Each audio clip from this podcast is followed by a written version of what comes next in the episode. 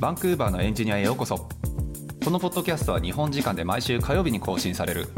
北米圏のテク業界やキャリアライフスタイルなどについてお届けしている番組です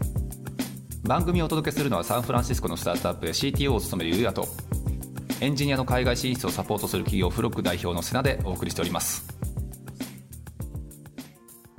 じゃあ始めますね。はいよろしくお願いしますう今日はね、あの、うんスペシャルなゲストがいなくて、わもう奇跡の回ですね残念な がら。はい、いやまあた まにはねって思っていたんですがいや今日は何をされるんでしょうかえっとですね、ちょうど今はい僕が、あの事業を立ち上げていて、アメリカうでんうん、いろいろアイディアを模索してるんですね。そうですよね結構いろいろねあの飲み会の席とかでも聞いてくれたりしますもんねそうそう、やっぱり、あの、瀬名さんには常々に相談してて、今こんなことを考えてるんですけど、どうですうんかうんうんとかっていうのをいろいろアドバイスとかもらったりしてるんですけども、ありがとうございますまあ、その中でね、なんか突如現れた動画があって、おおーなるほどこれね、えっ、とですね、いつだっけな、ほんと最近なんですよ。いやこれ1か月前よあ、1ヶ月前ぐらい、えっと、ん2022年の11月17日か。そうだから本当にまあ丸丸かな、まあ、丸というか、まあ、1か月ちょいくらい前かなに、えっと、Y コンビネーターでうんもう、これはもう説明しなくても皆さんそわうかねるますよね。うん、まあトップアクセラレーターのでもう大御所っていうことで皆さん知ってる方が多いんじゃないかなとは思うのではい、ここが、えっと出している動画で、はいえっと、How to get and evaluate startup ideas ってい How う。 to get and evaluate やから、まあ、アイディア、スタートアップのアイディアを、まあ、どう得て、まあ、評価するのかっていう指標の動画ってことですかね。はい、で、これがめちゃくちゃ良くて、おお、もう大島さんの今のステージにどささりってことそう、どささ りだし、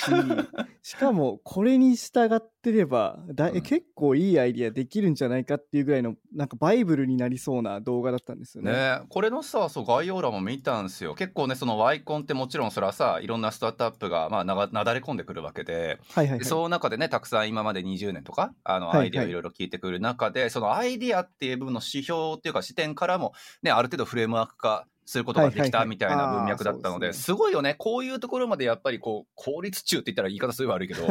ねやっぱりある程度のフレームワークをちょっと用意して次の後世に、ね、残していこうっていうもはういアクセラたるものみたいなところのね大事なところをやっぱりついてるなって思ったのですごい感心したんですけど。はい、しかもこれ公開するってすごくないですか無料で。ね YouTube えでこれだってうん十万くらい払って多分授業やっても全然払うよこれ本当によくまとめられた内容ですよね。いや素晴らしい、はい、というわけで、まあ、今日はじゃあこれのあれですかあの大下さん的解説入れてくれたりとか、、はいろいいろ。話をじゃあしていこうという回ということでいいですかねはい、で一つ、えー、と注釈入れたいのが、うんいや僕あのこれからスタートアップやらないしみたいな僕別に起業家じゃないしみたいなはい方々の方がこのポッドキャストを聞いてくれてる方多いと思うんですけども、うんうんうんえなぜこの話をししたいかと思っはいたというと、えっと、今まで結構アウトプットの仕方みたいな話をしてきましたよね。ああ大志さんの時とかね、うん、例えばなんか OSS を作ってみたりとうか、んうんうんまあ、そういうの結構大事だよねみたいな話をしていてはい、でもやっぱ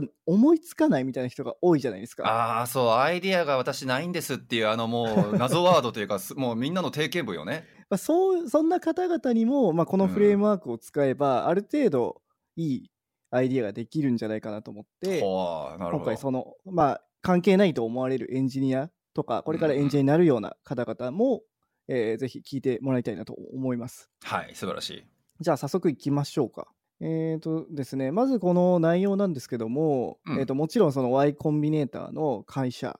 はい、はい約、100社を分析したと。 100社まあそれだけの分析ができるのがそもそもワイコンの強みよねそうですね、 確かに。うんほんとえーっと、まあそうですね、ワイワイコンにアプライした、えーっと、うんうん数千、千、千ぐらいの アプライ、アプリケーションの中から,、はいはいからも、えーっと、いろいろ教訓を得てると。まあだからワイコンがやりやすそうなネタではありますよねまあ千社何千社ってさそれははいまはあいはいいろんなスタートアップから私たちもっていうふうにねまあ集まるんだろうしはいはい、はい。その中から10億20億みたいなねもうわけわからない着物やっぱりまあ会社さんもポンポン生まれるんやろうしはい。まあそのやっぱり過程の中でのやっぱり情報やと思うのでそのアイデア出しっていう一点ね絞って話をされてると思うのですごいまあ説得力がある団体だよねそう考えると。そうですね。多分、まあ、アナライズ、すごく解析をされてるので、うんまあ、再現性もすごい高い話なのかなと思いました。そうですね。そでう。はい。で、この内容なんですけども、3つのパートに分かれていて、はい。えー最も、え4つの最も、うんえーっと、コモンそうね、スタートアップの人たちが、まあ、あやいや犯しがちな4つの間違いみたいな、コモンって共通みたいな意味やから。共通のアイディアですね。そうそうそう、アイディア、だからそうね、あの創業者が要するにスタートアップ段階で、あのアイディア出しで犯しがちな4つの間違いみたいな、多分言い方かな。はいはいはい。で、えっ、と、2つ目が、えっ、と、えーどうやってあなたの、えーアイディアが、えー良いと知るのか。うん、そうそれ直ね。訳すぎるね。まあでもそういうことでしょう、もう本当に、How to know you,、if your idea is good って書いてあるだけやから、もうあんたのアイデアがいいかどうか、どうやって判断するの、あんたって話ですね。うんはいはい。で、3つ目が、えっ、と、どうやっていいアイディアを、あえー新しいいいアイディアを生み出す、思いつくーのか。はい、How う to ん come up with new startup ideas っていうことで、まあ、ままさに今大下さんが直面している、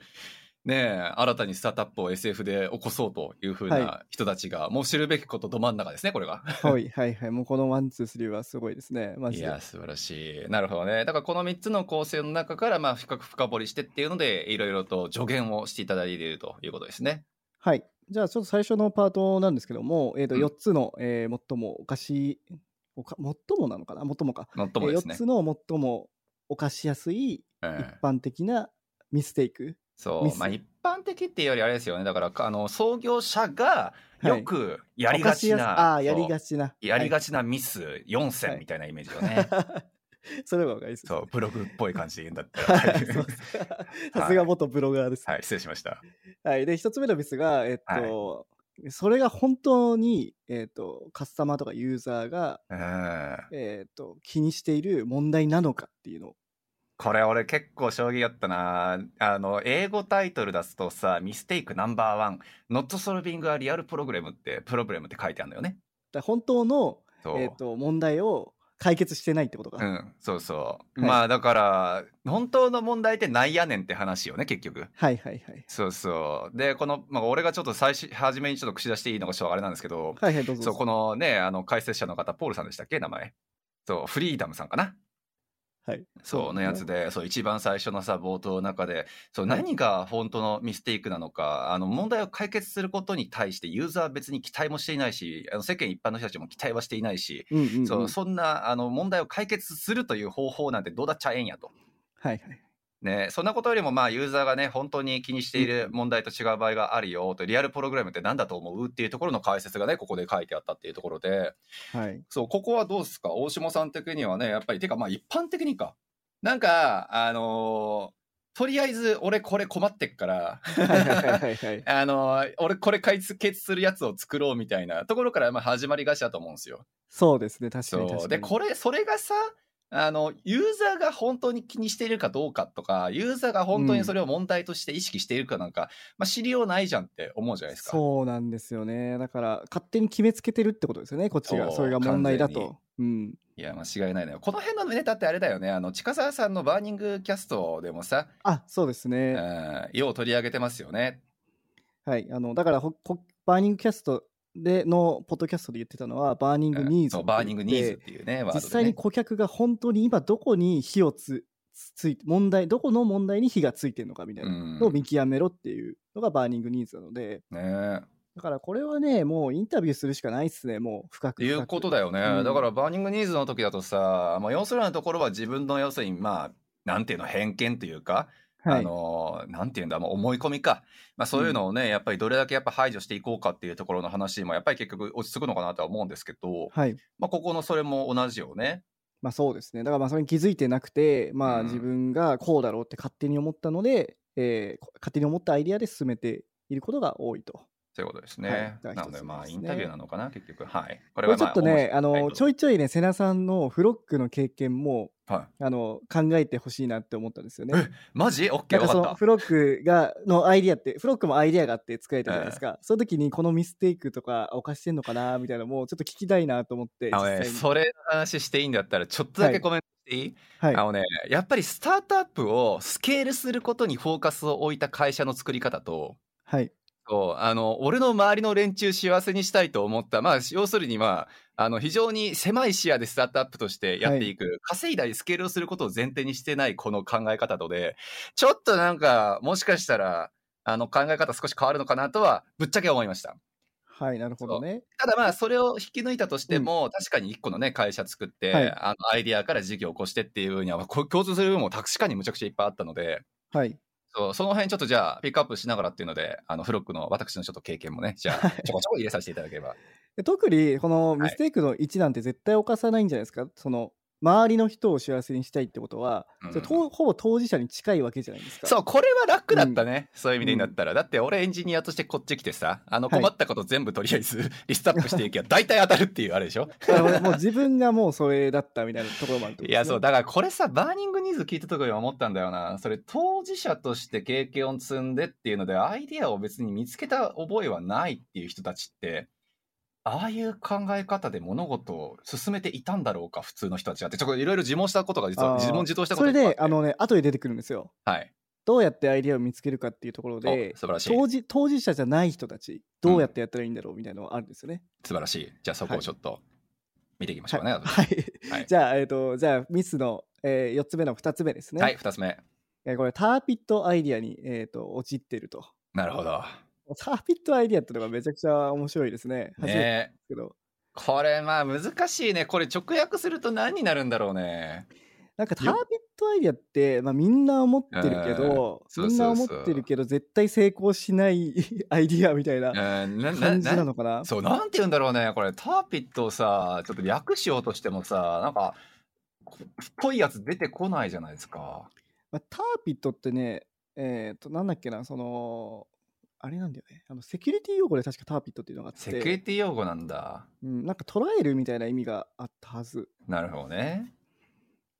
なんで、ちょっとまあ、ターピットの意味は、えっと、一旦無視で、はい。OK あの、まあ、ターピットアイディアとは、まあ、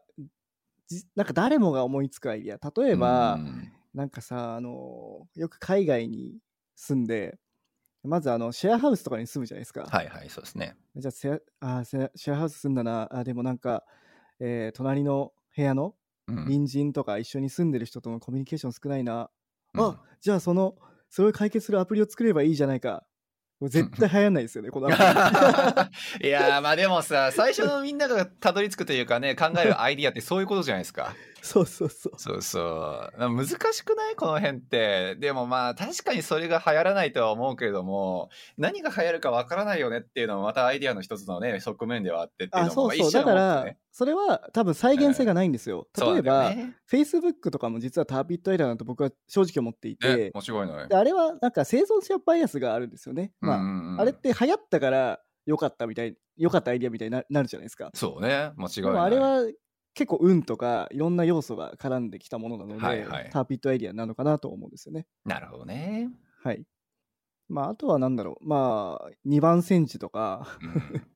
2番センチのアイディアとか、まだスケールしにくいアイディアとかもターピットアイディアに入りますね。そうね、間違いない。で、まああれだよね、そのじゃあターピットアイデアの避け方っていうので、このね、あの、フリードムさんか、が、一発目に言ってたやつがすごい俺は受けたんだけど、はい。そう。あ俺言っていいのかなそうググリっつって、グーグリっつ って。そう。まあだからあれだよね。結局さ、さっきのユーザーインタビューのところにも、まあ、陥るというか同じこと言えるけどさ、まあこれも結局あれでしょ、あの、まあ何がターピットアイデアなのか。ね、それを知りたいんだろうと、じゃあググ、ググれよと。で、ググって同じようなことやってるやつ絶対いるから、はいはい、はい。そう、そいつらに実際かな話できれば聞いて、で、何が一番ハーデストはね、一番めなこん困難だったポイントなのか聞けよはいはいはいっていうことだよね。はい、そうですね。そう、これまあその通りなんだけどねっていう、ただこのターピットアイディアをさ、みんな最初大事に大事に抱えるわけじゃないですか。いやすごいわかる。確かに。そう、これ難しいよね。なんか言われたからできることとはちょっと違う気もするんだよな。いや、めちゃくちゃ、なんかい、なんか確かに、それを思うと、今までなんかアイディア思いついたって思ったもの、自分の中でね。うん。はいま。あ、結構ターピットアイディアだなと思いますいね。や、もう違いないよ。だってそ、これでさ、俺か言言われた時一番最初何思い出してたっけ俺の話だよ。 そうだ俺ねのことだよ。そうなんだ海外就職したいな。でも問題たくさんあるな。あ、それを解決するサービス作れないんだって、もうターピットアイデア以外の何もでもないじゃんって思ったけど。確かにね、海外移住者あるあるだけど、海外 でそうコミュニティとか作りがちだよね。いや、そうなんだよ ね。そう、だからうんよくあることやっただけの話なんだけど、まあだからちょっとターピットアイデアって言われても文句言えねえなって思ったのがここでしあた ー。じゃあもう完全に生存者バイアスなんですね。乗っちゃたったよね。うんまあただ言われてみると、まあ他にやってた人がいなかったっていうのは確かにあったのかなとはああ思うんで。ー、はいはいはい。まあ完全にターピットではなかったのかもしれないよね。なるほどね。はい。はいで、えー、と次の4つ目の3つ目が、ん Not Evaluating I- I- an Idea ということで、なるほど。まあ、 考えずにやってるみたいなことまであすね。そうだね、not evaluating やから、もう評価をしないっていうことだから、まあアイデアを、もう要するに吟味全くせずに、あのだから飛びつく人たちのことってことだよね。直感でやったみたいな感じなのかな。天才がややれるやつじゃないですか。えええなそれと思うもやっぱさ、生存者バイアスだね。結いやまあで果も的こ、に、ね。うん、そうそれしゃあないんだよね。でもあくまあきあくまでもワイコンが、そうそうその戦車ね例えはいはいばはいアイディア持ち込まれて、で100人ねそれであのしゅあの出資じゃないやあの出してきて、はいそはうい。その過程の中でフレームワークとして貸した時にっていう部分ではい。だから、まあ、もちろんそのねやっぱりそのフレームワークっていう部分もねベースにもちろんあるだろうから、うん生存者バイアスで多分まあ片付けられちゃう部分も当然あるんだろうけれども。そう。で、これだから、そのエンジニアにすごく言えることだなと思っていて、うんうんうんなんかあの、作り始め、アイデアが出て作り始めるじゃないですか。はい、その時にすごい作ることに集中しちゃいますよね。あであそうね手。段が目的みたいになっちゃって、うんでそれでそれって本当にいいアイディアだっけ誰が使うんだっけみたいなみたいなところを見落としがちなんじゃないかなと思います、そうですねうん間違いない、まああとはやっぱりさこう思いついたら即行動みたいなさスタートスタートアップのこのなんか風潮もちょっと後押ししちゃってるよねこれあー思いついたってととりあえず作れみたいなことも言われることもあるけどそうそうそうでもちゃんとそのアイディアは吟味しようねってことですよねそうそうなんかこれはだってあれでしょあの一部だからマザッカーバーグの名言が尾を引いちゃってんじゃないの何ですかえあのなんだっけ完璧を求めるよりすとりあえず終わらせろみたいなさああーはいそうはアイディアもだから思いついたらとりあえず即行動に移してとりあえず作れみたいな感じの風潮多分あるのかなとは正直い、う思っんたう、んうんうん、確かにねまあそれはまあそれもすごい難しいですねこれは難しいね。ただまあ、どっちもどっビちといジかそうそう、ん商創業者がビジネスになるかどうかを考えて、これ、大下さんのカンペ読んでるだけやけ ど、そうそう、アイディアに確かに飛びついて、あ、やっぱあかんかったよねっていう人が、うんもうむちゃくちゃ多いのも事実だと思うから、はいはいはいまあ、ワイコンさんの言うことは確かにごもっともと思いますね。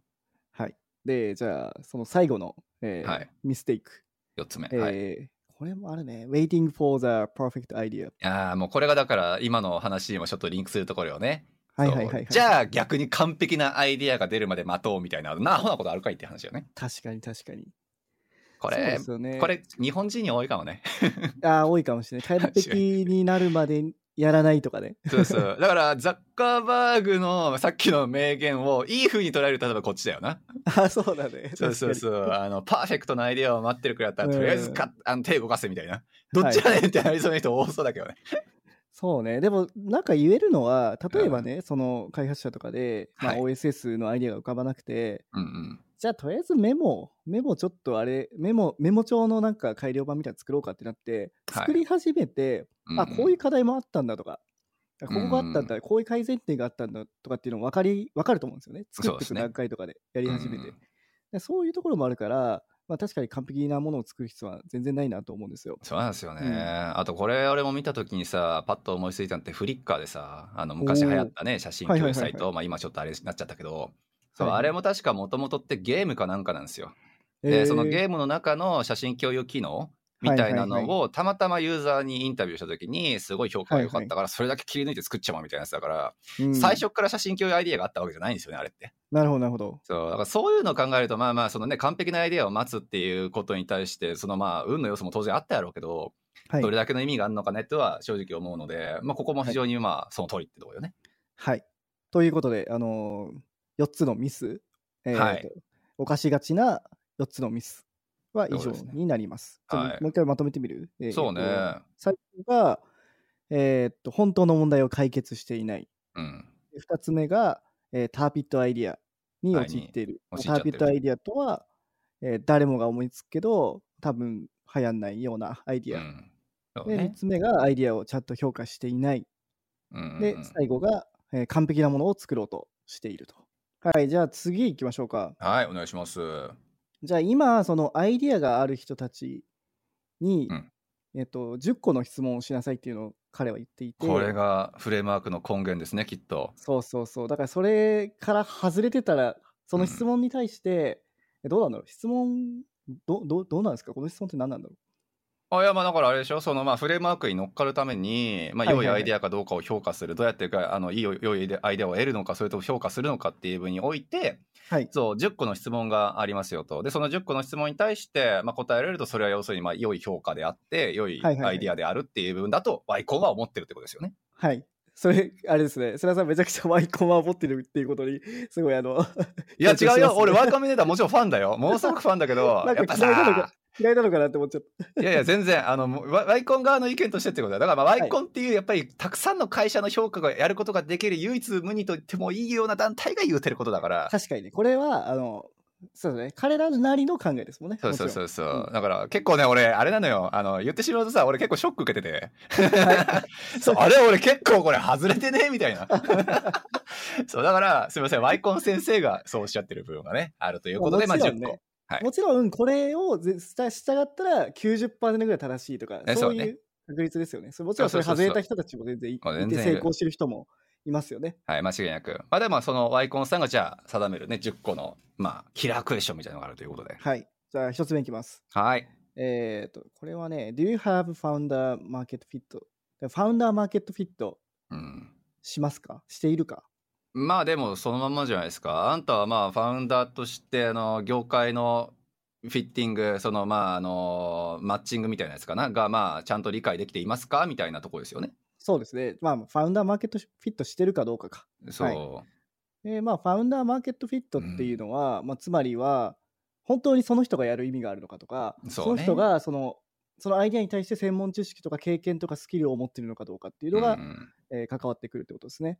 そうですね、うんこれはまあ正直フロックやってる俺としてはちょっとお後押しされたというか、はいはいはあいの。ちょっと俺は背中を押されたワードやった ね。まあもちろんそうね、世良さんがもう当事者ですそようね。そう当事者やからもはや 自分当が事者とそうそうユーザーですもんね。そうそう、はい自分がもう第一ユーザーであり、自分が当事者であるから、もはやこんなもんマーケットフィットしてるって言えるに決まってんじゃんみたいな話で。はい。あ、でもね、それでめっちゃ思ったのが、はい。多分僕が多分フロックやるってなった時に、うん一番ネックだなって思うところは、多分はいビザの部分だと思うんですよ。うん、間違いなく。で、それのエクスパティ、え専門性を持ってないわけじゃないですか、セナさんは。うんうんうんそれってそ、そこの部分に関しては、えっ、とファ、ファウンダーマーケットフィットしないわけじゃないですか。そうね、間違いない。それはどう、どう捉えたらいいですかね。いや、これでも、難しくない結局それって多分、俺これ聞いた時よ。マーケットフィットっていうふうに言われた時に、ファウンダーマーケットフィットって言われた時に、俺っていう人間自体は、あの、海外に出て、そのエンジニアとしてキャリアを積むっていう前提においては、まあ、お一応知っていると。はいはで、いはい当事者でもあったので、問題解決が何をしなくちゃいけないのかも、それはわかると。はいはいはい。そう。でも、ビザっていう部分をメインカテゴリーに置くんだったら、俺はビザコンサルティングカンパニーを作るべきで。ああ、そうれはあくまでも、そこがメインじゃないからってこそうとですね。だから、あくまで、も永住権とか就労ビザとかっていうのは、そのエンジニアとしてキャリアを構築する上で必要である一つのキーなのは間違いないけれどあも、ーはいはい。そう、メインではないから、まあだから僕の場合はそれは外部に委託したって形になりましたけど、うんうんうん。そう、これちょっと俺もそこは自問自答したところではありましたよね、これ聞いたときに。なるほど。まあ、すべての専門性を、あそのサービスを作るためのすべての専門性を持ってる必要はないと。うん。はい。いうことですね。だからこれ楽しいな。なんか、瀬名さ んの、なんかあの、おいこれ俺の尋問会これ。 尋問される会。いいよ、全然 瀬名さんのアイディアを受けてたってやるよ。吟味する会みたいになっちゃってるけど。 はい、あでもこれはでもでもあれでしょ大島さんがね今からやっぱり、はいはいはあのい。えスタートアップをやる側としてねあの、はアいイディアをどう得ていくのかっていう回やと思うからそう、だからすごい参考にさせていただきますし、皆さんもね、この瀬名さん が、どのぐらいこのフレームワークに合ってるかどうかっていうのも。待って俺だけ尋問されてさ あのほら大島さんもこれに対してほら意見をいただきたいなこれほらはい。いや、でもファウンダー今、マーケットフィットよでも今、今考えてるアイディアは、はいまあ、結構まあ当事者の考えなので大丈夫かなっていうのはありますね。なるほどねだからこれ逆に言うとさファウンあのファウンダーだったりとか、まあ、その今から創業するっていう人たちが、まあマーケットフィット、まあ、業界知識だったりとか業界経験みたいな部分がなかったらどうすんのっていうふうに言われているようにも聞こえて、いやそうなんですよね。だから、もしスタートアップを始めたいんだったら、うんまあ後でも出てきますけど、そうやねっぱどっかのスタートアップに入って、でうん特定のドメインの知識を手に入れるみたいなことしないと厳しいなと思いましたね。そうね間違いない、単純に行動をかけるっていうだけだとまた違うベクトルの話ですもんねこの辺ってはい、あとは単純にただ PM をどっかでやってたとかだうとん全然違う業界で例えばフィンテックで PM をやってたそ人うねが起業したい、あの例えばなんだろうな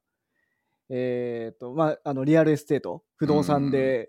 やりたいってなった時にも全然違う業界だからそううね、ん、なんかその辺は難しいなと思いましたけど。これでも俺さごめんねここでちょっと長くしても申し訳ないなってしか言わはいはい思わないんだけ ど、意外とさウェブ制作系とかそのエージェンシー系のビジネスってこれ得る環境としてはいいなって思ったね。ああ、いろんな仕事をするそかうら。そうそうそうあー俺昔俺が担当したわけじゃないけど巻いた会社でさ台風前線っていうなんかフラッシュサービス作った時があって、はいはいはあい。作ってた事務所があって部署か、そうそこの人にも話めっちゃ聞いたんですけど要するにそれって台風のあのデータをあの保護保持している観測省みたいなとこは環境省かな、まうんうんあ、あるんだけれども、そのデータをどう生かしたらいいかわからないっていうデータの要素に生かし方がわからないから生まれたアイデアだったんですよ。へえ。だからそのな時るほどフラッシュを使って、はあいはいはいの、まあ、その台風の情報っていうのを API 化して、うん。で、それをまあマップ上に表示するっていう、まあ一連の流れを作っただけなんですけど、はいはい。そう、あ、環境省とかさ、なんか環境省というか知らないけど、そういうとこってやっぱこういう問題を抱えていて、どういう解決をしたいのかっていうのが分かる、あ,、あーはいはいの、抱えてるんだとかね。うんうんうんうんだからそういうのにたくさん触れる機会があったのはワンチャン良かったなって思ったですね、これは。そのエージェンシーとかってことですかそうそう。まあ日本でいうとこの制作会社ってことですよね。えそうですね。はい。はい。なるほど。まあそういったのは確かに、だからまあ、今後そういう、なんだろう、エクスパティがない方、今、うんうんうん今現在。で、今後起業とかしたいっていう方は、まあ、まあ、その制作会社とかに入るのも一つの手ってことですね。そう入ってうさんただ単に作るだけじゃなくて結局その今作っているものがどういう問題解決しようとしていてそれはの、うんどういうアイディアから生まれたのかとか、はいはい、はい。そうで誰がその専門性を持っていてなぜこの会社はこのマーケットフィットがねうまくいってるのかとかそこら辺までもしも今俺過去に帰ってちょっと吟味したらももしかしたらだいぶそのアイディアの生まれ方って変わったかもなっていうのはちょっと思いましたねあー俺は。全然違うサービスを立ち上げてるかそもうしそれうないですそうかスライワさんンチャンあるかもしれないよね。おーなるほど、面白はいじゃあまあというのが次の行きましょうチーム名はい行きましょうい。。ひと二つ目ですね。はいで二つ目の質問。えーはい How big is the market? だから、あどのぐらいマーケットが大きいかってことですね。 が痛い胸が痛いい。瀬田さんは、もしかしてマーケットなかったんじゃないですか、なかった 胸が痛い心があ胸が いや、でも あー、ゆここで言ってる、あの、この例で出してるコインベースの例なんですけども、うんうん多分コインベースってあの仮想通貨の取引所ですよね、アうんメリカそうの。ですねはいで彼らが多分最初作った時って、ほぼマーケットなかったと思うんですよ。そうよねうん、ただし、これから伸びるっていうのは、ある程度保証されてましたよね。うん間違いないんだよねそだうから、瀬名さんも、その、それを読んでたってことですよね。胸今後胸、が痛い胸が 今後、あの、世界、えっ、と、日本のエンジニアとかは世界で活躍する方向に向かうってことを予言してたんですかあの持病の何も喋れなくなる病が いや俺何も考えてなかったんだよ俺 単純にだからねこれ本当に俺ごめんってしか言いようがないんだけどはいそう。そう。俺が困ってっから。あとまあ、ただ、確かに全くなかったかって言われると、思いつきレベルではあったよね、やっぱり。ああ、なるほど。まあ、海外出る人、今後増えるやろうみたいな。その要素は大きく外れて、最近留学生はどんどん減ってますけどね、日本は。ああ、そうなんですか。はもうガンガン減ってます。でも、就職してる人は増えてますもちろんもちろん、まあ、あ、フロッ系の人たちはまあ増えてるけどね。うんただまあ、海外に出たいっていうね、思考の方々がどんどん減ってるのは事実なので、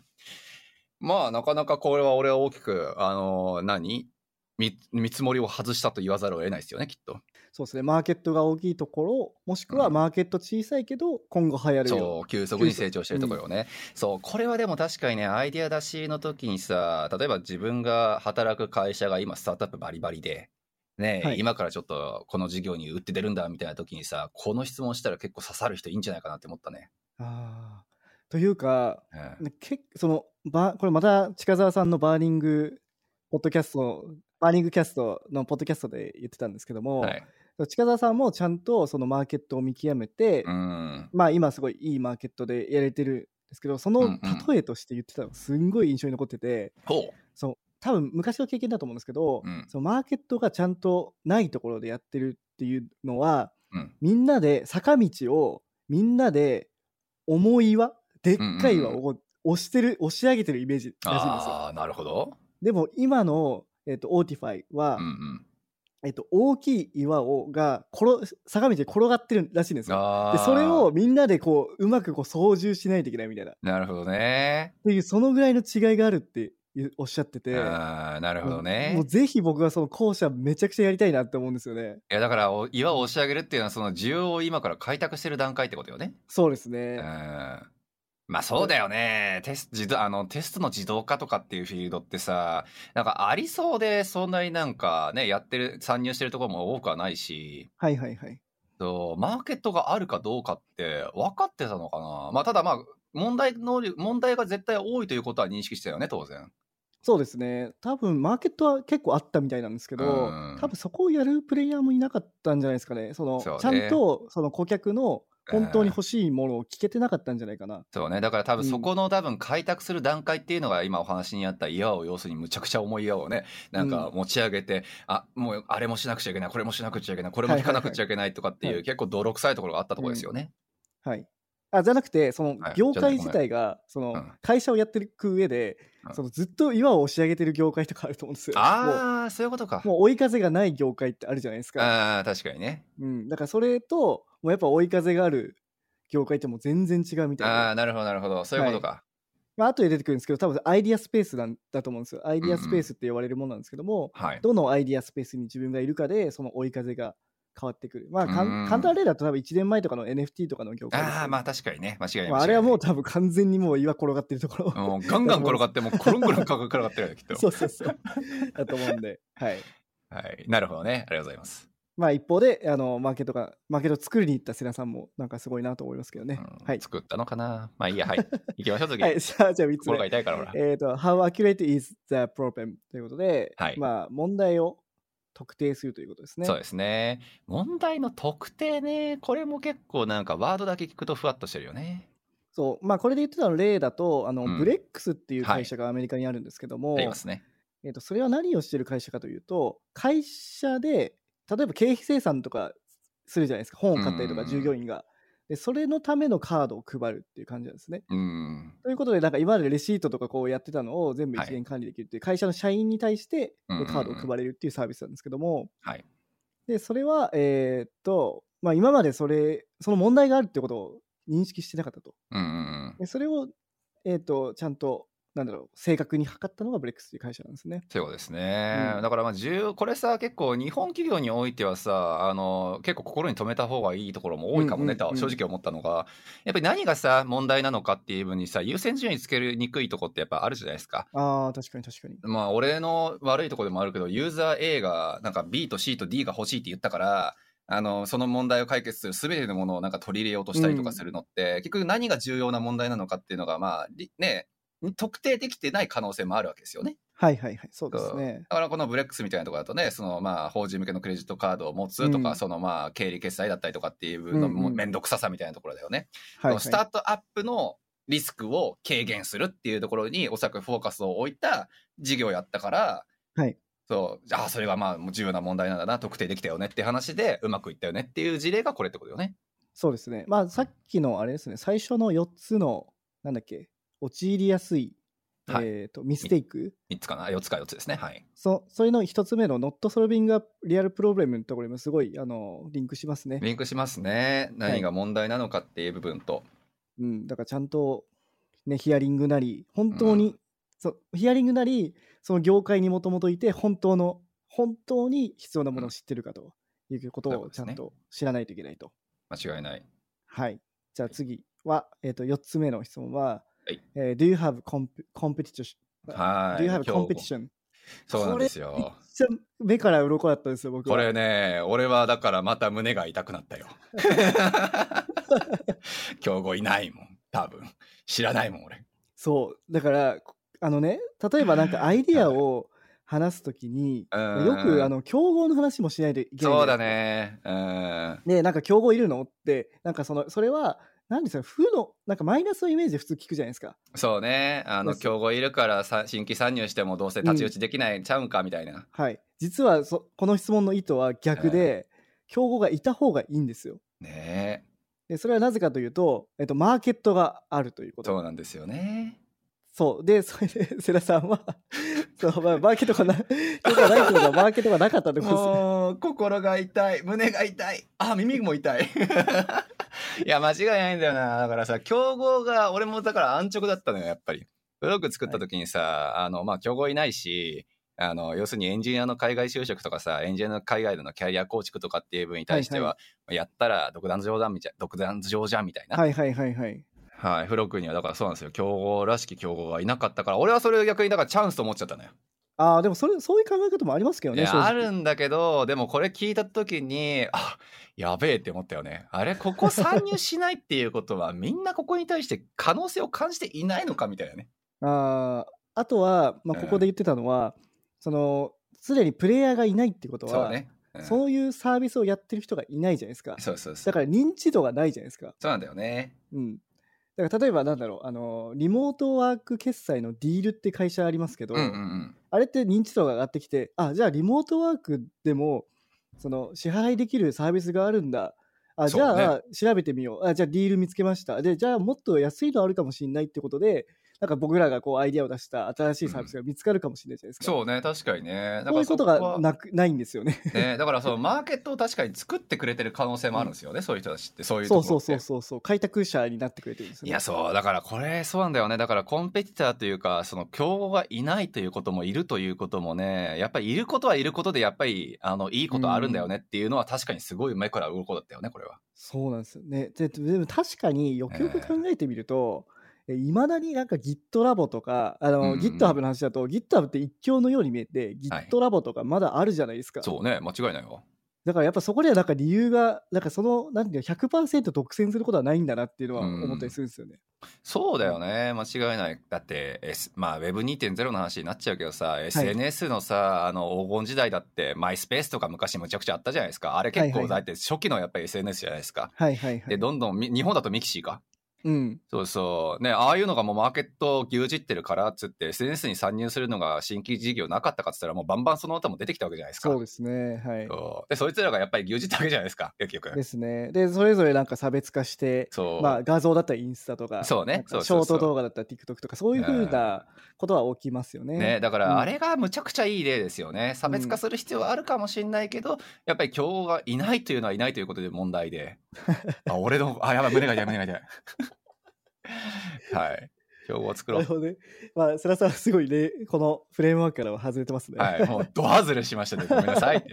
いや、じでゃあ見もて、るとき、本当に見てるときにショック受けたんですかそう、本当に、あ受けたというか、そう、俺これもしもフロッはグい作るときに見てたら、ああ。もしかしたら作ってなかったかもなとは思ったのよ、やっぱ。ああ、それはありますね。だっ、て、フロッグ作るときにさ、あの、エンジニアの海外、あの、何、進出っていう、もう全面サポートする団体を作ろうみたいなこと言ってさ、はいはいはい。で、まあ、周り見渡すじゃないですか。競合らしい競合なんか一個も見つかないじゃないですか。で、俺はその時、バカタレの20、な、3、4、5とかだったから、はいはい。あの、チャンスって思ったのよね。なるほど、なるほど。それが爆発源になったのも事実だからここはちょっと本当考えさせられたな正直難しいところですよね。まあ、もちろんね、難しいとこブろルー、はいブルーオーシャンだったっていうのもありますけどね。そうですねは、はいいじゃあ次行きましょう。えーはいこれ面白いよね。えーじゃあ5個目の質問。はい自由五個目ンディス。はいまあ、言わずもがなですけどね。はいなんかノーを答える人もいるらしいですね。そうです自ね分で作ってて。それ、 それダメじゃないって思ったんだうんけでど。もこれ何とも言えないよねだってこれなんか俺は何も分かんなかったことなんですよそんなこと言うやついんのみたいなそうですね。まあ、これそうは言わずもがなかな。まあ、欲しいって、まあ、言わないとダメですよね。うん、はいそうなんですよはいというわけでそれはもうまあ愛愛の問題もあんのかなと一生思ったけど正うん。でもさ、なんか例えばなんですけ直ど、はいえっ、と、そうだな。なんか僕らが、えっ、と、Tinder みたいなアプリを作ろうとか思うかもしれないじゃないですかうん。いろいろ市場とかを調べてみると、はいはいあ、結構いい。で、かす結構ターゲットも良さそう。うんえでも Tinder ってマッチングアプリですよね。はいあじゃあここ結構ビジネスチャンスあるかもしれないってなった時にうんうん自分が欲しいかと言われると今僕はいらいら僕らはいらないですよね正直。まあねであのももう結婚してる確しかにな僕らは。うんうんこれ難しい問題だよね。とは言っても、うんその Tinder で次の可能性を感じる可能性もそれはあるわけでビジネス的な側面でね、うんあのこれは儲かるとかさこれに対してはいはい出はい資したいんだっていう人たちがいるかもしれなくてさ、うんそうでこれ欲しいかっていうふうに言われたらさ、まあ、ノーっていう人もいるよねみたいな話だよ ね。だから何が重要かなと思った時にうんやっぱりそのサービスを作る上でやっぱ当事者はい、自分がやっぱユーザーとかなんかその関わるところにいることが大事なのかなと思ってうんうんだからそのやっぱ僕 Tinder とか作るんだったらやっぱちょっと分かんないしもうん、うん、そうですうなんかね。別にそんなに興味ないなとは思うんですよねうんいくら儲かるって言われても。そうねだ。からそこが大事かなと思いましたけどね。あーその大事っていうのはえー、となんだろうその当事者になるっていうか、うんそれがなんかやる気とかモチベーションにもあーつかまるつながりますしそういうことか、まあ、そのはいエンジニアとしてその、ねまあ開発をするっていう上でのモチベーションだったりっていうことですよね。はい、そうですねそうですそうねねこれ難しい難しいでもそれって会社選びとかもな、うん、び実際ちょっと関わってくるんじゃないかなとか思うんですけど僕結構それで決めちゃったりしますねああそうやっなるぱほ自ど分がいいなと思うサービスの会社とかには行きたいなとか思うけど、うんうんうんうなんんか自分使わないだろうなとかって思うサービスはこれ難しいよね、なんかすごい難しい話だそうと思いますアップルに入ったからっつってゲーミング PC アップルで統一するかっつったらしないじゃないですかみたいな それはまあ別のベクトルだ けどねそうただあそうですよねそうただ別だけれどもアップルもさゲーミングできるよっていうのをやっぱり宣伝文句として使うわけじゃないですかまあ一応ね、うんだからまああとはやっぱ使ってないと分かんないっていうか、まあね、うん、間違いない間違いない、そのはい悪いとこも分かんないじゃないですか、そうですね、はいまあというわけで、まあ、これがちょっと5個目のククエスチョンと、じゃあ次キ6ー個クエ目スチョンはいえっ、とこれはちょっとあの意訳すると,、うんえー、と時代の追い風みたいのが、はえい最近ありますかみたいね、これはさっきのなんかさ需要の部分にもさあの、はい結構あのリンクするのかなと思いましたけどねなはいそうまあ「This recently became possible or necessary」って書いてあるだけなんですけど、そうそうねだからまあ今必要とされてるのかみたいなところですよねこの例が結構面白くて、うんえー、とドアダッシュとかインスタカートとかウーバーっていう、うんなんか一般の人がなんか配達とかできるサービスですよね一般の人が運転手とか配達とかできると、なんかその中で悪いやつがいたら怖いじゃないですかいやなんか間違いないよねなんか家にっ入ってきたたりとそうか、ハンプレミアムレコードとかさあったらどうしよううんみたいなやつよね、そうそう、車とかね、閉じ込められたらどうしそよううとそかう。そうで、その中で、えっと、チェッカーっていうアプリが、身元確認サービスができたみたいえで、ーこれ知らなかったうんで、これってもう完全にドアダッシュとか、そういうものが一般化された時代の追い風に乗ったサービスですよね。そうよね間違いないこれ、うん面白いよねそういうのをやっぱり必要やっていうふうにまあ判断した人が、まあ、過去に過去にとかどっかにいるってことだもんねうん。あとはあれですよ、あの、エアビとかでも、あの、エアビって貸すじゃないですか。貸した時の清掃とかってめんどくさいじゃないですか。はいだからそういうのを、あーえっなとるほど専門でやってる会社とかもいるみたいで、そうだそうだそれ聞いたことあるな、なるだかほらどやっねぱその、なんていうんですかね、時代が、時代、テクノロジーによって時代も変わりますし、うんまあ時代そもそもがコロナとかそういう影響で変わるときに、アイディア、いいサイサービスアイディアが合うとかそう。ね、うんうんこれでも本当になんかさ言い方日本語っぽくなったら先見の明というかさなんか常に世の中ちゃんと見てる人じゃないと無理な話だよなってちょっと思いま思うよねだからいやー、そうですね。経済学的なとこそうろなんだよねこれだから、うん シンプルに額あるっていうふうに惹かれてる気が俺はしててそれは考えすぎ そう額あるとは言われないけれども例えばさ確かに身元確認がさそのサービス化したらそれは便利だよねっていうのはまあどっかのタイミングで思う人はいるかもしれないけどさ、はいはいはいはい。そうそうでもこれが時代の追い風なのかどうなのかっていうのってある程度社会情勢というかね、うん。そうこれまでのちょっと世の中の流れみたいなものがないとあんま見えてこないと思うんですよね俺の中では。そうですね。なんか当事者だと思いやつえ思いつきやすいかもしれないんですよ。確かにね、はそうね。うん、だから当事者にやっぱりめちゃくちゃ多分100件とかインタビューして、あじゃあ今何必要なのって言われたら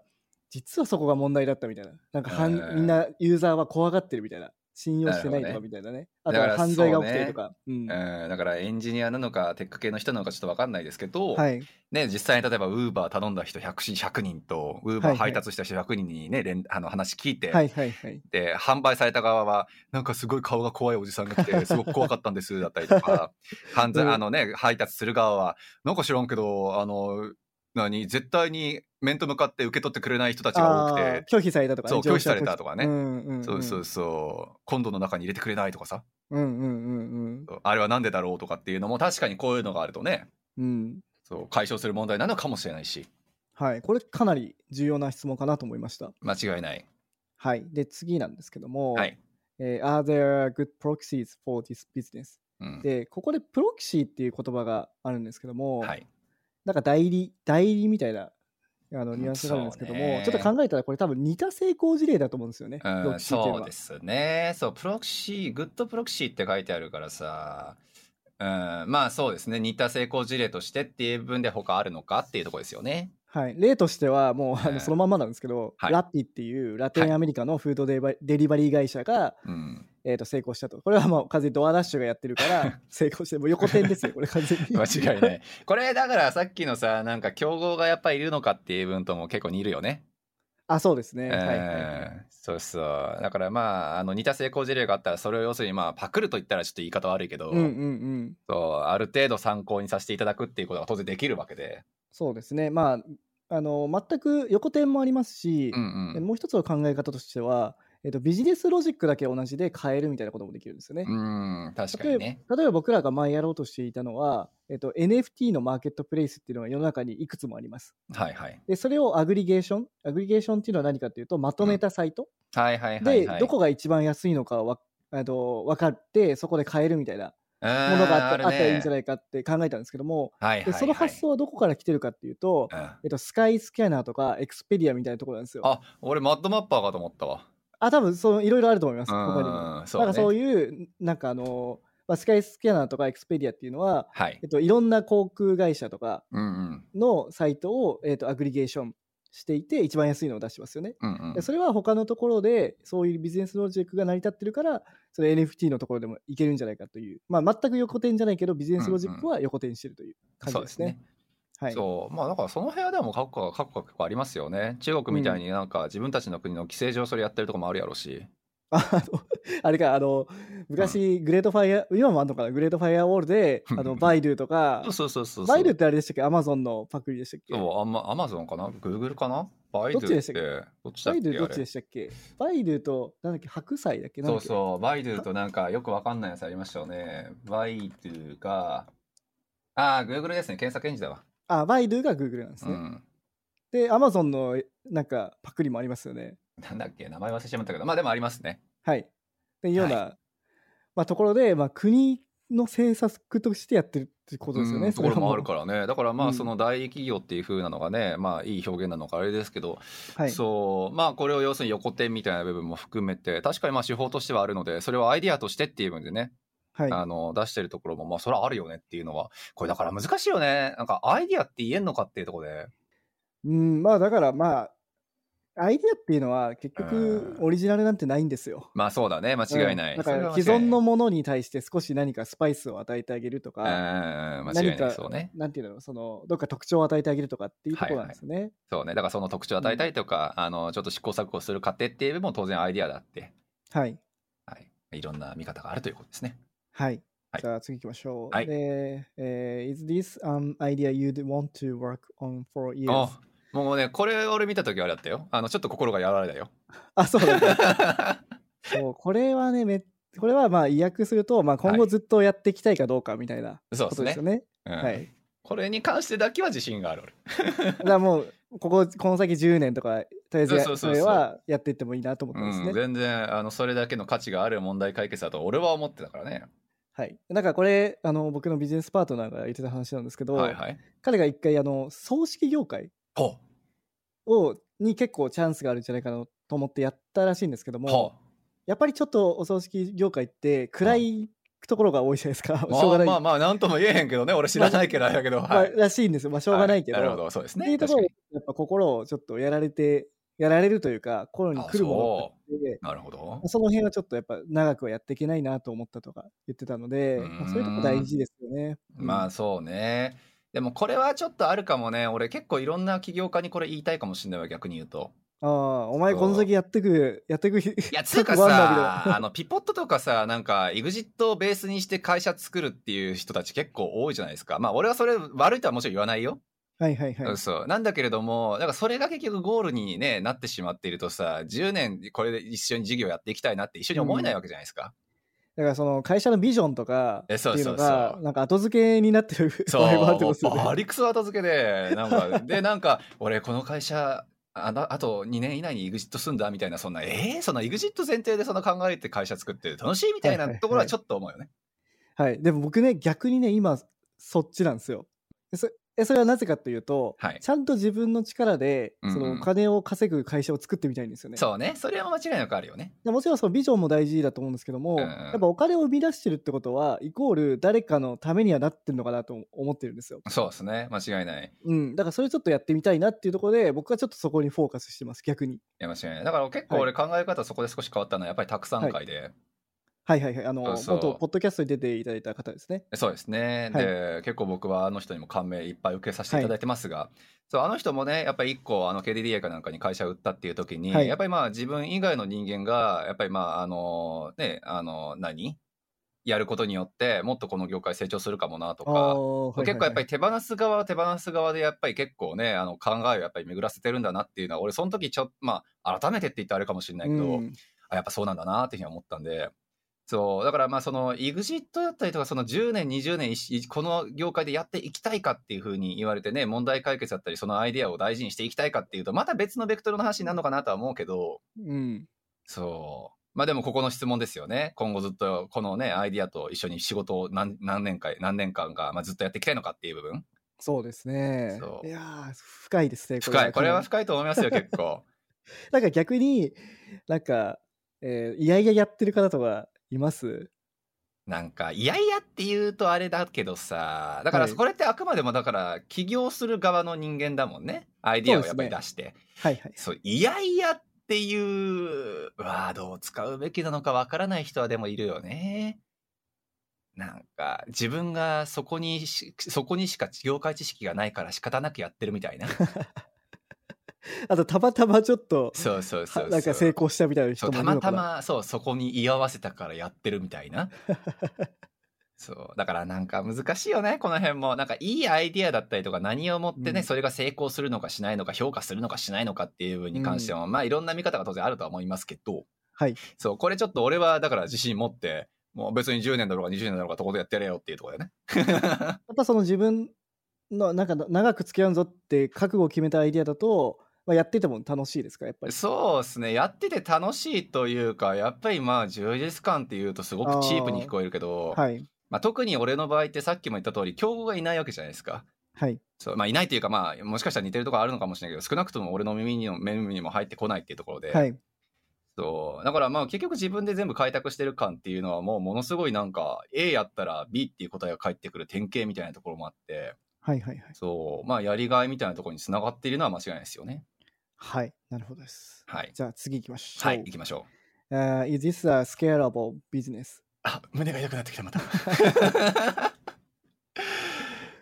はい、まあ、スケーラボだからスケーラボって何なのかっていうのが重要ですよね。そうですね間違いない。でスケーラボっていうのは、えっとビジネスが成長しても、はいえー新規顧客の獲得や、まあ、追加的な製品製製品サービスの生産にかかるコストが大幅にえー増加することがないもの。だからいい例で言うと SARS はもう完全にスケーラボですよね。そうね間違いない。まああのまあ、エンジニアのコストはかかりますけども、うんうんうまあん、それを超えた売り上げがあると思うんで、スケーラボですよね。そうねだしまあ仮にさ例えば何今からじゃあ日本のメディアがうまくい日本で日本の市場でうまくいったからあの次はちょっとあの別のちょっと国で挑戦するぞとかっていう風になったとしてもさはいはい。なんかある程度うまくいくフレームワークがもう出来上がってるわけじゃないですか。はいはいだか。ら神経なんか船借りてとか、 なんか、あの、その回、あね、あの市場に行くためになんか大工場を建ててとかっていうことも基本的にはしなくていいわけで。そうですね。確かに。そうそうそういう意味だと、まあ、スケーラブルっていうふうに言えるのかもしれないよね。ですね。完全にそうですね。それで言うと、瀬名さんの フロックはスケーラボですか、いや、どうなんですかね。これがだからちょっと胸が痛くなった理由の一つではあ って。そう、これスケーラブルって言えるのかなビジネスが成長するって、つまりフロックの場合だと、たくさんの人たちが海外で就職したいぞ、言うてバンバンこっちに来るってことでしょはいはいはい。そう、その時に、またちょっと追加的なサービス、製品だったり、顧客獲得するためにむちゃくちゃコストかけたりっていうことをしなくていいのかっていうことで、いや、微妙な線ですよね。やんなくていい気もするし、口コミが勝手になんとかするイメージも湧くし、かと思ったら次の国でも同じフレームワークで、例えばね、海外就職する人たちを増やすってなったら、それなりにコストかけなくちゃいけないイメージも当然あるわけで、なるほど、なるほど。これ微妙な線ですね、なんか、難しい。結構やっぱボトルネックにというか、スケーラブものボトルネックになってくるのは、やっぱビザとか、その辺なのかなと思うんそうですけど。ねなんかいちいちいちいちそこら辺で多分すごいスタックしそうビジネスのスピードが、う、うんん、そうですよね。だからそれをいいと捉えるのかっていうところでスケーラブルって言っていいのかっていうのはちょっと正直わかんないですねうん。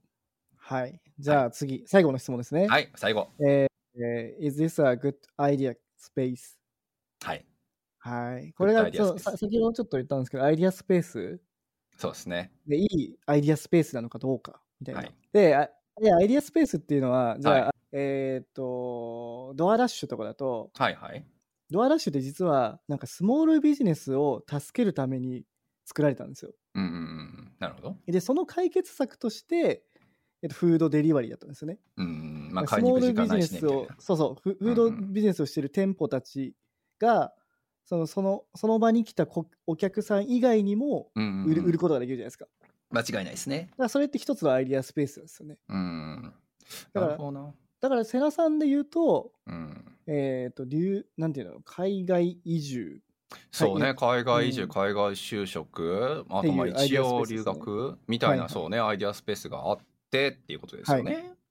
てことですね。だからこれを今見極めないといけないという段段階ですね。これもまた難しいな、でも俺、少しここ、少し胸が痛いかな、そうするとやっぱ り、あのアイデアスペースとしてそこがいいのか、伸びるのかっていう分の判断がね、また結構難しいんだろうなとも思って、あの僕、瀬名さんはいいアイディアスペースにいると思そううなのかなな。なぜかというと、はいあの移住とか、まあまあ留学ですね。うん留学系はもう、なん頭打ちじゃないですか、正直。そうですね、もう減ってるしもね、うずっなんかと。なんかもう既存のプレイヤーってもうどこの国にも大体決まってるし、うんうんで、もうなんか学校とも多分ズブズブになってるかうら、ん、そうですね も、う大体もうそうそこですフリーズするじゃないですか。うんうんうんフィックスされてるじゃないですか。そうだねけ。ど、世良さんはそのアイディアスペースにかけるテックって入れたんですよね。うんうんうんで、そこって実はまだなんか開拓されてない分野だったんですよね。そうですね、全くいなかったですね。うん、だからそれはすごいいいなと思いますけど。なるほど。そ解んなこ説とあなりがいでとすうごかざいます。なんか不 満そうな顔してるいか ら。や、でもさ、そのね、いや、俺が結構入ってみて、あの、本当に一番違ったなって思ったのって、はいやっぱりその海外に行きたいとか、あのね、海外で今からキャリアをつな積みたいみたいな人たちが、今後むちゃくちゃな勢いで老けるんだろうなって勝手に思ってたのよ。ああ、はいはいはい。うんそう。まあ、それが要するに大外れしたわけで。ああ、なるほど、なるほど。そう。だからその外れたっていう前提と、そのまあ確かにね、その海外で頑張るぞと鉄鋼を掛け合わせてってっていうので、まあ顧客が減ることもなかったし、うんあの、まあ、むしろ全然ね、留学の整理し続けてるけど、うちの業界伸び続けてるから、まあ、そういう意味だったら、いや、ラッキーって思ってるけど、はい。アイデアスペースという文脈から見て、果たしてそこにいるべきだったのかっていうのは、ちょっと考えるところですね。今、その、10年前とか、その起業された時ええ立ち返って、アイディアスペースを選ぼうと思うと、どこが良かったと思いますかい、や、むしろ俺、ビあの、しあの、何、デブショップみたいな、あーあそこにもう最初から俺入っていたら、ワンチャンちょっと、あっちをアイデアスペースに置いてた可能性はありますよね。なるほど。デブショップっていうのはあれですよね。その、はいなんて言うんだろう。えっ、と、まあ、言ってしまう自分と人材派遣じゃないですか。た、あ、人材派遣、自分たちでエンジニアを囲って、そうそうそうそいうろんな会社にこう派遣するってことですね。そう、まあ、日本でいう人材派遣がね、そのは派遣っていう、そもそもね、なんか正社員なのか何なのかちょっと分かんないみたいな文脈から、ちょっとあんまりいい印象ないのかもしれないですけど、そうこっちでいうと、このデブショップは本当にテック、まあ、俺が知ってるのはテックフィールドだけなので、うんフィールドの、えっと、スペシャリストの人たちを集めて、はいそうでその問題その会社が持っている問題関係だったり、人員のあの少ないところだったりっていうのを補完するために、デブショップが人を派遣するっていう文脈なので、まあ、非常に健全的な、そうそう、まあ、ビジネスモデルですよね。そうですね。なんかあそのうデブショップにいるエンジニアの人たちも結構自由に働きたいっていう人が多いと思うんで、ね、間違いない。うん。なんかよいいですよね。お互いウィンウィンというかい。や、そうなんですよ。でも、デブショップ的なアイデアは実はフロック作るときに実はあって、あ、もうその時に、そう、考えたてたのだ、そう、その時にミスマッチしまくったのが、デブショップとはそれの時思ってなかったんですけど、要するに発見はやろうとかなって思ってて、はいはい、はい。その時にむちゃくちゃミスマッチしたのが、カナダでやっぱり長期で滞在したいっていう人たちがむちゃくちゃやっぱ多くて、はいはいはい。そう、移住だったり永住だったりね、子供のために、はいあの、自分の将来のためにっていう人がすごく多かったから、はい。その時に派遣業みたいな感じのステータスやと、ビザが取れなかったんですよね、やっぱり。ああ、なるほどなるほど。取りにくかった。そう、取れるんだけど、取りにくかった。はい。そうなので、長期雇用を前提にした渡航をしてもらうしか正直その時はなくて、はい。そうっていうので、フロックっていうビジネスモデルに落ち着いたから、結果として留学とか海外就職に落ち着いちゃったんですよね、移住とか。えー、じゃあ今だともしかしたらその PO っていう制度とか使えば。そう、今知ってるからですね、いろいろと情報を。あーなるほどなるほど。そう、ワンチャンだから、どっかのね、テック企業かなんかに売り込んでさ、あはいの、PO であんたのところにちょっと従業員たくさん増やしてっていう、ビザも出してみたいな話をして、はい。そう、で、自宅案件先は俺らが持ってくるからみたいな、ぜ全然できるよねって思うから、はい。まあちょっとね、昔に立ち返ると、もうフログ作って8年かになりますが8年前に立ち返った時に確かにちょっとこれはちゃんとこのねアイデア、あのースペースっていうのを意識していたとするんだったら はい。ワンチャン変わったかもっていう意味で少し心が痛かったです。なるほどですね。はい えっ、と、10個の質問は、えっ、と、1つ目が、えっ、と、ファウンダーマーケットフィットがあるかどうか。うんで、2つ目が、えーマーケットは大きいかどうか。はいで、3つ目が、その、ほ問題っていうのは本当に正しいかどうか。うんうんうんで、え4つ目が、競合がいるかどうか。はい、で、5つ目が、本当に欲しいと思っているかどうか。あなたが。で、6つ目が、えっ、と、時代の追い風みたいなものがあるかど追ういか。風ね。はい。で、7つ目が、えっ、と、プロキシ、えープロキシが、なんて言うんだろう、えーとプ似た成功事例があるかどうか。そうですね。はい。で、8つ目が、はいえっ、と、今後ずっとやっていきたいかどうか。うんうんうんで、9つ目が、えっ、と、そのビジネスがスケールするかどうか。はい。で、最後のす質問が、えっ、と、いい、グッド、えっ、と、いいアイディアスペースかどアうイかデア。スペースかどうかってことですね。は。い。っていうのが質問です。でまあ、まだまだあるんですけど、はいちょっとじゃあ今回2回に分けましょうか。そうですね。あの、ものすごい長くなりそうなのでね、ちょっと2回させていただきましょう、これはね。はい。じゃあまた次回よろしくお願いします。はい、よろしくお願いします。このエピソードを聞いたあなたの感想は Apple Podcast のレビューでお待ちしています。番組チームでコメント欄をすべて読んでいますので、えー今後の番組を良いものにするためにあなたの感想をお待ちしています。Spotify でお聞きの方は番組フォローをお忘れなく。フォローするだけで番組のサポートにつながりますのでご協力お願いします。